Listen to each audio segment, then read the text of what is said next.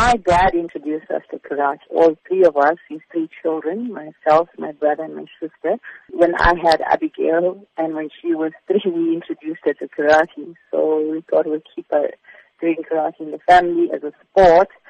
Karate has definitely helped her at school because when she was in primary school, she was actually bullied by some boys and she actually used karate in this instance to actually defend herself and ever since she hasn't been bullied at school so it really helped her and she's very shy So karate has really helped her improve confidence level and boldness and courage. So, of course, she's used her talent then to progress through to number one in her division in South Africa.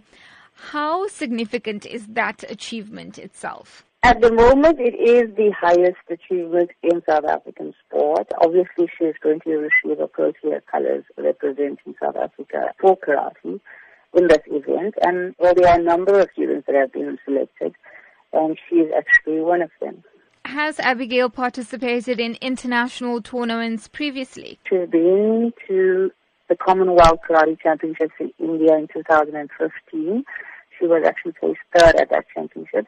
Now, for Abigail to be able to represent South Africa at the Youth World Cup in Croatia, we do understand that she needs assistance with funding.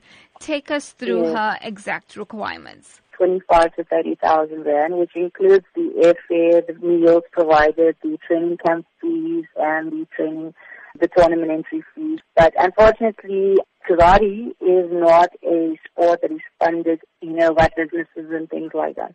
So the onus is on the parents to actually get the funding for the athletes to go overseas and to compete at such high levels. And for them, this is an experience, and for them, this is an exposure. So every parent would like for their kids to actually you know, compete at an international level. We have actually got until the end of May come up with the finances to send Abigail to Croatia.